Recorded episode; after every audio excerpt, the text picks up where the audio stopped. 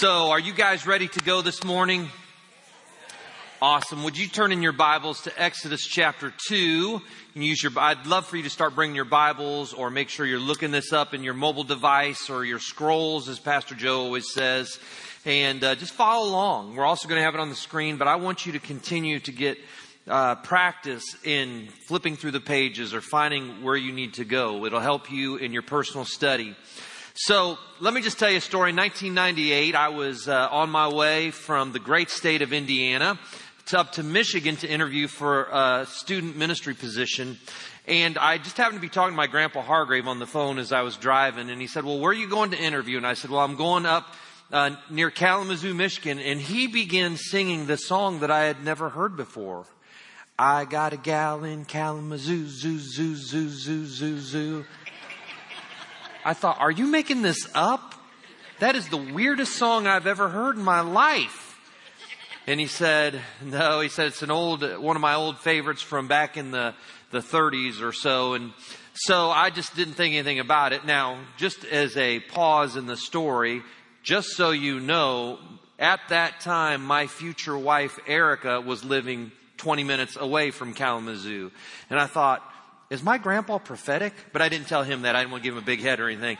So, um, years later, I discovered a guy by the name of Glenn Miller who had sang that song, I Got a Gal in Kalamazoo. Anybody know who Glenn Miller is? Anybody listen to Big Band? Wow, lots of you guys know. I just bought the LP of it so that I could kind of be retro and cool, uh, of I Got a Gal in Kalamazoo just to remind my, myself of my grandpa and, um, that journey.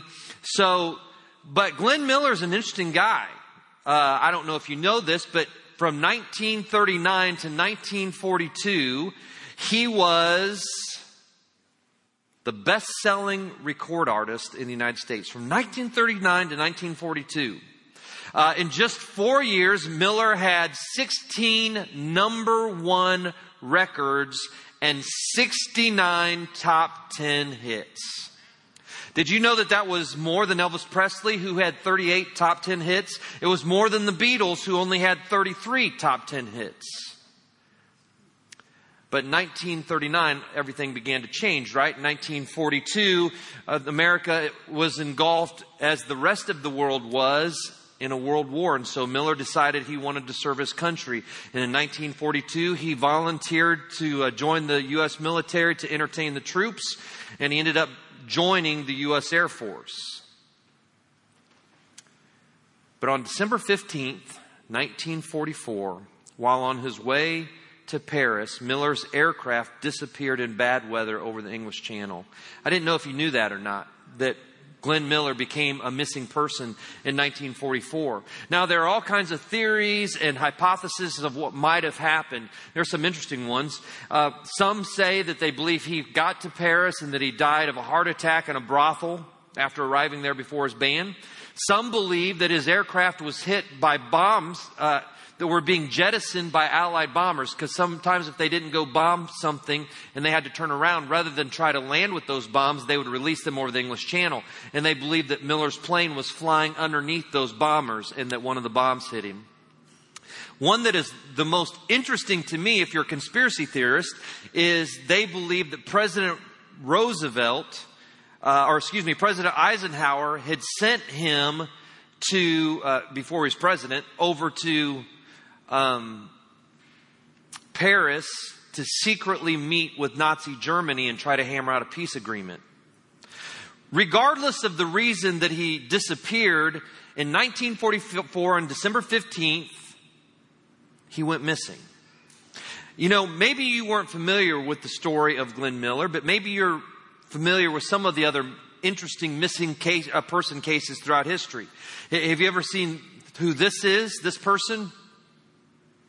Anybody want to guess? Anastasia. Disney even made a movie about her, true to life. Mostly, kind of, sort of. And maybe if you don't know her story, maybe you know this woman's story. Amelia Earhart, right? How about this person? Where's he buried? Yeah, when Michael Franzese was here, who was a capo in the Colombo um, crime family, he told me where he was buried. I'll cost you $10 if you want to know. How about this missing person? It's not Charlton Heston, although that is the actor played Moses. But did you know that for a long time, for 40 years, a guy by the name of Moses became the most interesting missing person of the 15th century BC? Now let me set the stage for you. Can you imagine in the most powerful country in the world, here is Pharaoh's son, probably if you believe ancient historians or some ancient historians, in line for the Pharaohship, if that's a word, itself. He also had been an extraordinary strategist and military general in the Egyptian army. According to Jewish tradition that we have heard through the, the, the first Christian martyr Stephen, he was powerful. Don't miss this. He was powerful in both speech and action. Why should that ring a bell in your mind? Because later on, what's he going to say? He's not a very good speaker. Now, he was one of the rock stars of ancient Egypt, even if rock music didn't exist yet. They did have rocks that rolled around the ground. He was popular, he was influential, and suddenly he's just gone. And the rumors must have spread throughout the kingdom. What happened to Moses? What happened to this, this good looking guy who was chiseled in his appearance, who was a leader among leaders, who was going to be our next uh, Pharaoh? I don't know, but word on the street is, is that maybe uh, there was a Hebrew and Egyptian fighting and Prince Moses killed the Egyptian to protect the Hebrew. Well, you know what I heard? I heard that he didn't even have Egyptian parents. I heard that there was a power struggle and that maybe Moses wanted to ascend to the throne before it was time. And you know what happens to people who mess with kings? But then there was just nothing. Gone. Was he executed? Did he get whacked by the mafia? Was there another, another shooter in the grassy knoll? What happened to Moses, the prince of Egypt? Because inquiring minds want to know. But the memory of Moses began to dissolve like the swirling sands of time, just like so many others before him. He was all but forgotten until one day when he was remembered. Forty years after last being seen, he shows up again, materializing like a mirage out of the Egyptian desert. He's unshaven with a long beard. Maybe he's dirty from the sand that's swirled around him, wearing the clothes of a Bedouin shepherd and carrying a shepherd's staff. My oh my, look how the mighty Moses has fallen, they must have thought. Why was he here? Where's he been for the last 40 years?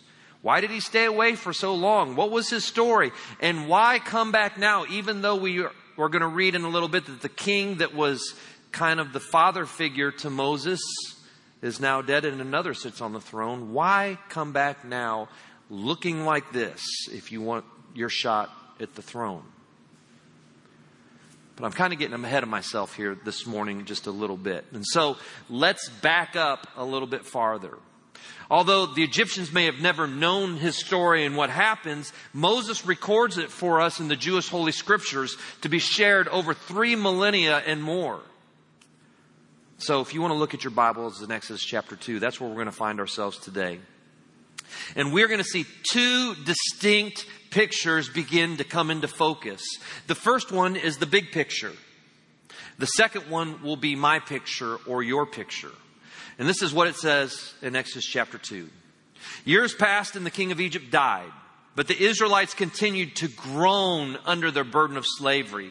They cried out for help and their cry rose up to God. God heard their groaning and he remembered his covenant promise to Abraham, Isaac, and Jacob. He looked down on the people of Israel and he knew it was time to act. Now, here's the big picture, friends, because God God cares about the history of the world because it's his story, right? And he looks onto the, the nation, the Hebrew nation, and he sees one and a half million people who have been groaning under slavery for centuries. And God is concerned about those one and a half million people and what they're going through and about their cries. And He remembers His covenant because God is concerned for His well, the well-being of His people. And guess what? Today, you are His people if you've accepted Jesus as Lord and Savior. And He cares about the big story of where you live and the circumstances that you're living. He cares about the Ukraine. He cares about the people all over the world who are suffering for the cause of Christ. And friends, I don't want you to miss what he says in verses 23 and 24. They cried out for help and their cry rose up to God. And friends, don't miss this. If you have your Bibles, underline it here. If you have a mobile device, highlight it here and save it. It says, God heard their cries, their groaning. Now, why is that important to us today? Has there ever been a time in your life when you were suffering and you cried out to God and the silence is deafening? Have you been in that place where you wondered where God was, why God didn't answer, why God was ignoring your cries? But I want you to know, friends, Yahweh is a God that hears. Now, this is such an important concept that we see it being played out in the life of Elijah. Remember when he's on the, pro, the mountain of uh, Mount Carmel? Um, my dad and I had an interesting experience there I won't tell you about, but on the mountain of Carmel, you remember that Elijah is there and the prophets of Baal and Asherah, and they're beginning to see which God is the one true living God. And so the, the, the false prophets get to go first and they're cutting themselves and they're crying out, you know, for God, their God to intercede and burn up the sacrifice and nothing happens. And Elijah begins to mock them. This is one of my favorite stories in the Old Testament. I've told it to you before, I know, but I'm telling you again. And Elijah is sitting there in the shade, maybe, with all of the people of Israel around. He's like, hey, you know what? Maybe your God's just taking a nap. And in the Hebrew, this is what it says, or maybe your God is in the bathroom and he just can't hear you yet. There is a stark contrast between whether God can hear or God doesn't hear. And what we see throughout scripture time and time again is that we serve a God who hears. But maybe you're wondering if God has a hearing problem. You know, there's an old story about a couple who'd been married 40 years, and um, the husband began to think that his wife had a hearing problem. Usually it's the other way around, right, ladies? And so he went to their family doctor who he had a great relationship with. And he's like, look, I think that my wife is losing her hearing, but I don't know. What should I do? It's kind of a sensitive issue. And the doc says, well, it's easy. Why don't you just go uh, one day when you're in the, the watching TV and in the living room and she's in the kitchen, why don't you just say in a conversational, normal voice, honey, what's for dinner? And if she doesn't respond to you, get a little bit closer. And if she doesn't respond, get a little bit closer until you're standing right behind her. That way you can gauge how well she's hearing. And so one day he thought, well, that's a great idea. And so he was watching TV and, and he hears, um, you know, he thinks, I'm going to try this. He says, honey, what's for dinner? No response. He gets a little bit closer, 20 feet closer. Honey, what's for dinner? No response. Thinking, man, I was right all along. He goes up directly behind her and he says, honey, what's for dinner? And she says, for the third time, fried chicken.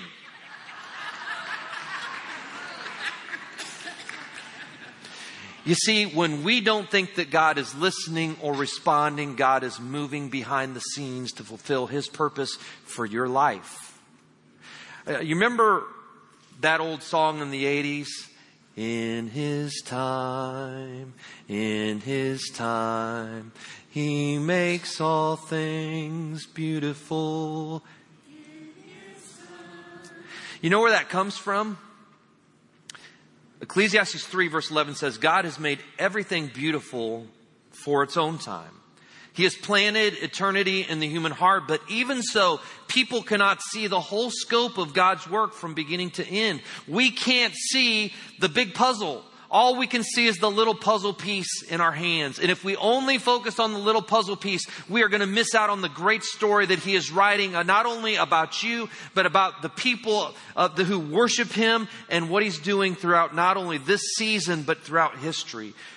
All to bring people into a loving, acknowledged, embracing relationship with our Creator. So we have the big picture, but we also have my picture and your picture that are important. God is working globally, but He's also working personally. Look at uh, Exodus chapter 3, verses 1 through 6. One day Moses was tending the flock of his father-in-law, Jethro, the priest of Midian. He led the flock far into the wilderness and came to Sinai, the mountain of God. There, the angel of the Lord appeared to him in a blazing fire and from the middle of a bush. Moses stared in amazement.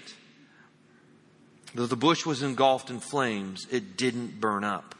This is amazing, Moses said to himself. Why isn't that bush burning up? I must go see it. And when the Lord saw Moses coming to take a closer look, God called to him from the middle of the bush, Moses, Moses. Here I am, Moses replied. Do not come any closer, the Lord warned. Take off your sandals, for you are standing on holy ground. I am the God of your father, the God of Abraham, the God of Isaac, and the God of Jacob. When Moses heard this, he covered his face because he was afraid to look at God. Now, can you imagine in your mind's eye what that moment must have been like? Half of his life to this point had been lived in the wilderness. Does it feel like half of your life has been lived in the wilderness? Half of your life you've been searching, half of your life you've been struggling, half of your life you've been questioning and calling. I mean, at this point in Moses' life, it's been 40 years since he was removed from power. It had been 40 years since he was removed from his significance. It was 40 years since he'd been removed from his relevance. 40 years after he thought he heard, heard God's voice.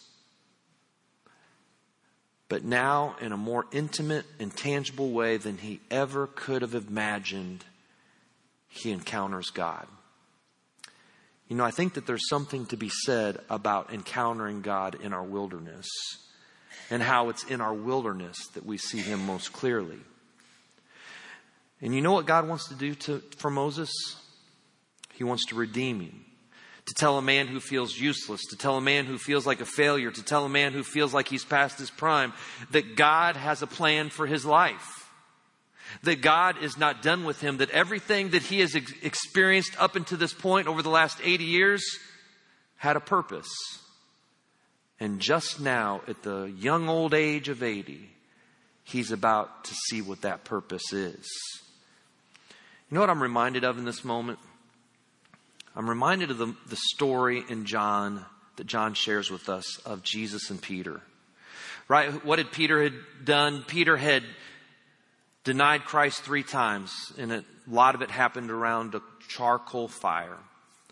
And then the rooster crows, and Peter recognizes his failure. The man that he said was his best friend, the man that he said was his Messiah, the man that he would come to recognize as his Lord he had denied because of the pressures of this world. And after the resurrection, they're fishing. Jesus shows up, says, Hey, can I cook you breakfast? Peter recognizes, John recognizes who Jesus is. Peter swims in the water with all of his clothes on, gets to shore before everyone else, and Jesus is there. He cooks him breakfast over a charcoal fire. And all of a sudden, those memories come flashing, flooding back.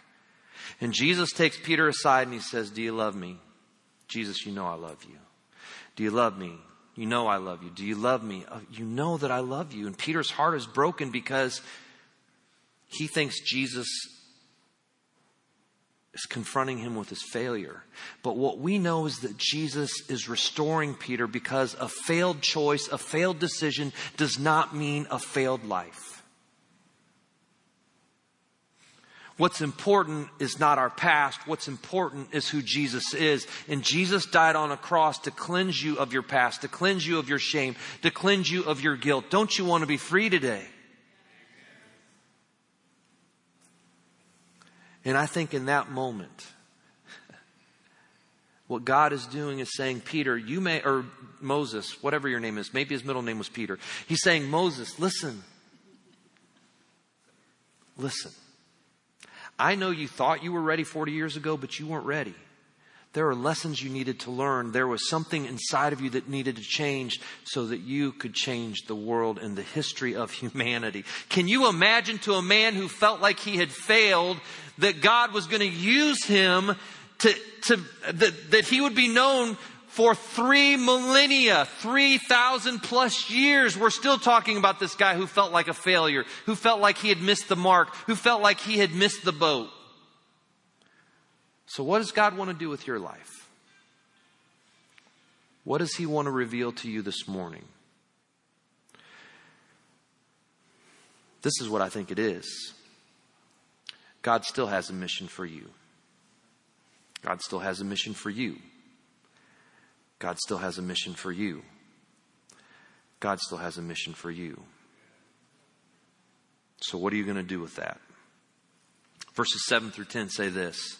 Then the Lord told him, I have certainly seen the oppression of my people in Egypt. I have heard their cries of distress because of their harsh slave drivers. Yes, I am aware of their suffering, so I have come down to rescue them from the power of the Egyptians and lead them out of Egypt into their own fertile and spacious land. It is a land flowing with milk and honey.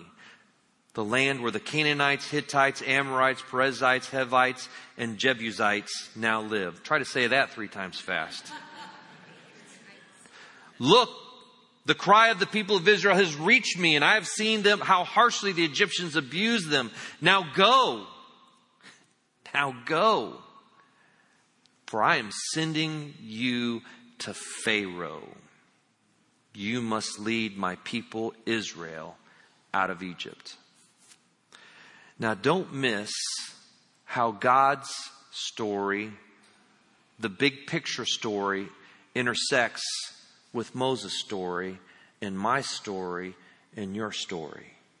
God uses our story in the greater context of the big picture story to influence those around us. And then for some of us, not me, but some of you, maybe the story of history because your story matters. Your calling matters. Your mission, if you choose to accept it, matters.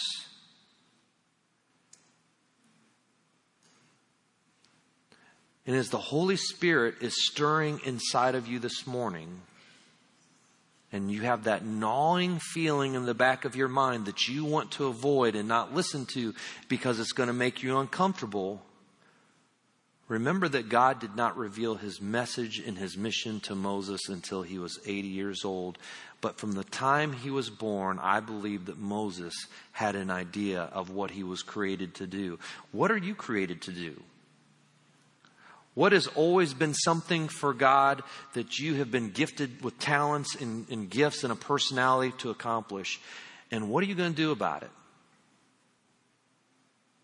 Because either you're in the season of preparation or you are in the season of action. And if now is a time of action, you must step forward. And if now is a time of seasoning, you must be patient. Because God is not done with you. God is not done with you, my friends. Verse 11, this is how Moses responds. But Moses, what's that word? Protested to God. Who am I to appear before Pharaoh? Who am I to lead the people of Israel out of Egypt? Oh, how 40 years have changed this man. We're going to talk about that next week. But I think Moses asked the question that many of us ask can God still use damaged goods? Can God still use damaged goods? There's something truly profound about this moment, really, right? 40 years earlier, Moses believed he was the answer to the Hebrew problem. 40 years later, Moses will do whatever is possible to avoid going back to Egypt. Because the truth is, is even if you love to swim, once you've been bitten by a shark, you're not interested in walking in the surf anymore. 40 years in the wilderness have changed him. Maybe it's changed you too. I love what God says. God answered, I will be with you. It's an interesting phrase, isn't it? We see it all throughout the New Testament when we feel lost, when we feel alone, when we feel disconnected. Jesus came with the redemptive name of what? Emmanuel, which means. And he left in Matthew chapter 28 with the promise, and lo, what? I will be with you. I never figured out if that means he won't be with us on airplanes or not, but definitely lo, he will be with you.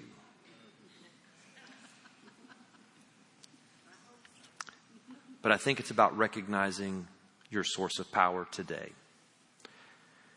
Because it's not you. You don't have the power to fulfill the mission that God has called for you. It's only through Jesus Christ that you have that power. Back in the 90s, there was an incredible song that came out by, uh, I can't remember the name of C+C Music Factory, maybe. But the, the gist of it was, is you get to this point and, and every guy has to sing falsetto because it's like, I got the power. it's getting, it's getting, it's getting kind of hectic. Right? You do not have the power. It's not in you. There is no internal force that is going to allow you to accomplish what God has called you to do. But there is a power inside of you that lives and is able and wants to be used by the greater good of God to, to fulfill His purpose for your life because you are a masterpiece created long ago for His purposes. So turn to the person next to you and say, You don't have the power. And you can turn right back and say, You don't have the power either. And now everybody sing with me God's got the power.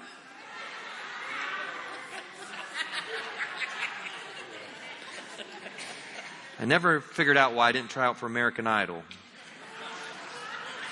Listen, friends, your calling is not determined by your circumstances. It's determined by God.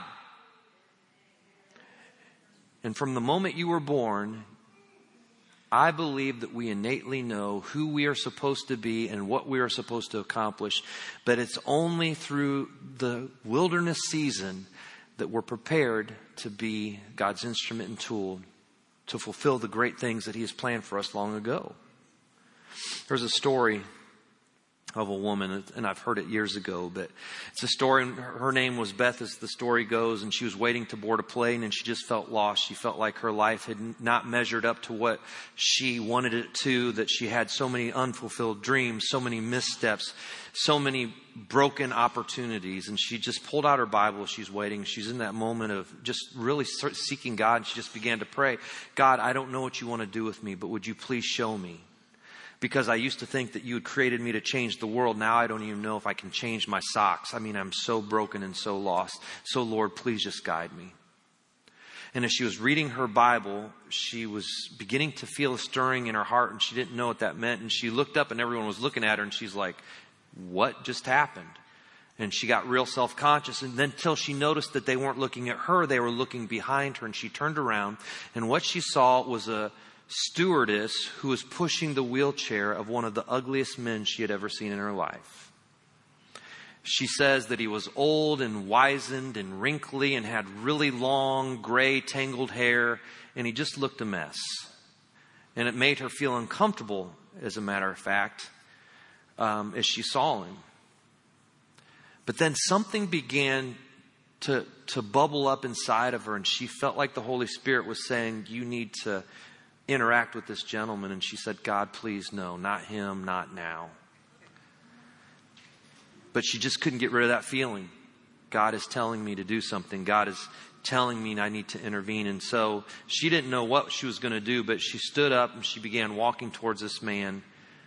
And she said she felt like she knew what she was supposed to ask him. So she came up to him and she got down in front of him and said, Sir, may I have the honor of brushing your hair for you. She had a young daughter at home that had really long hair, and so she was an expert when it came to getting out tangles and doing it without pulling the hair real hard. And she asked him, May I have the honor of brushing your hair? And he looked at her and he said, Huh? And she said, Oh no, Lord, please don't tell me he's going deaf. And he said, Hey, I have a hearing problem And if you're going to speak to me, you need to speak to me more loudly because I can't hear you. And she was doubly embarrassed at that moment because now people were kind of beginning to watch. And so she said a little bit louder, she gathered herself and she said, May I have the honor of brushing your hair?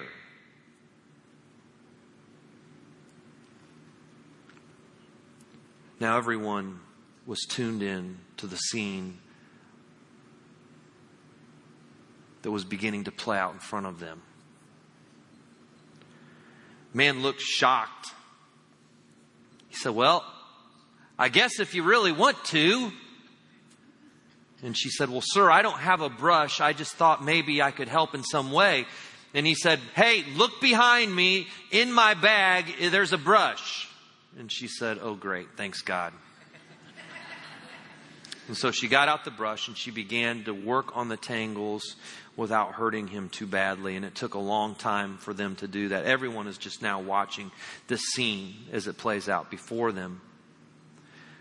And just as she's getting finished, she begins to stand up and she hears this man softly crying. And she walks around in front of him and she says, Sir, what's wrong? I didn't mean to upset you. And he said, No, no, that's not it. And she wondered if she's supposed to lead this man to Christ. And so she says, Do you know Jesus, sir? And he says, Absolutely, I know Jesus. You see, before I married my beautiful bride, she told me that she couldn't marry a man who did not believe in Jesus. And so I began studying. And through my study, I discovered truly who he was. And I gave my life to him and have been trying to live for him ever since. But you know, the, the difficult thing for me is that I've been really sick lately. In fact, I've been so sick that I had to go come to this city to have a special operation. My wife couldn't come with me because she's so frail. And as I was laying in a hospital bed, I just, I've been here for weeks. And now I finally get to go home and see her, but I've just been so concerned because my hair is so messy and I look so disheveled and I didn't want to see my wife looking like this. And now tears are running down Beth's face, are running down his face. And there's not a dry eye, anybody in that terminal who is watching. As he got ready to leave, she put her arm around him and said, Your wife is going to be so glad to see you. You look great. And he thanked her and grabbed her hand, and they pushed him onto the plane. The stewardess who was there, who had pushed him into that area, who was crying and trying to compose herself. Why did you do that? Why, oh, why would you ask that man to do something that was so awkward and I don't understand? And now I see just what was going on, and that man was praying for God to intervene in his life, and, and I didn't see it. Why would you do that? And she said, Because God created me to change lives of those around me. Friends, I don't know where you are or what's going on, but I know that the Holy Spirit still speaks to us through the prompting inside of our hearts. He puts those, those kind of thoughts on the edge of our brain to, to be kind to other people. Listen, the two greatest commandments Jesus said is to love the Lord your God with all your heart, soul, strength, and mind, which is the J- Jewish Shema from Deuteronomy 6. And then he adds a second command, which is from Leviticus. He says, and love your neighbor as yourself. If we would begin to love the neighbors around us, it would change our culture. It would change our communities. It would change our towns. It would change our families. It would change our marriages. Friends, if we would begin to be kind and love those who are suffering and we looked off to the needs of others rather than our own needs, it would be amazing how our community, how our culture, how our country, how our world would change because everybody needs someone to love them as Jesus loves them. Everyone needs someone to speak hope and truth into their life. And listen, friends, there are people who are on the edge of their sanity, wondering if God even hears them today, and you may be the answer to their prayer. Not because of how great you are or the power that you hold, but because of the power of Jesus Christ in you. And when we are humbled by His grace and by His power, the thing that we know is that we begin looking to the needs of other people. And you can be involved. You have neighbors, you have friends, you have, have family who could come and be a part of this service or our weekend services or Wednesday night. You have friends and family, and maybe you can be involved in going on a mission trip down to West Virginia or across the country or around the world to serve other people. But when we get our eyes off of our own needs and begin to focus on others, it's amazing how God allows your story to play out. But friends, rarely does our purpose play out the way that we think it should.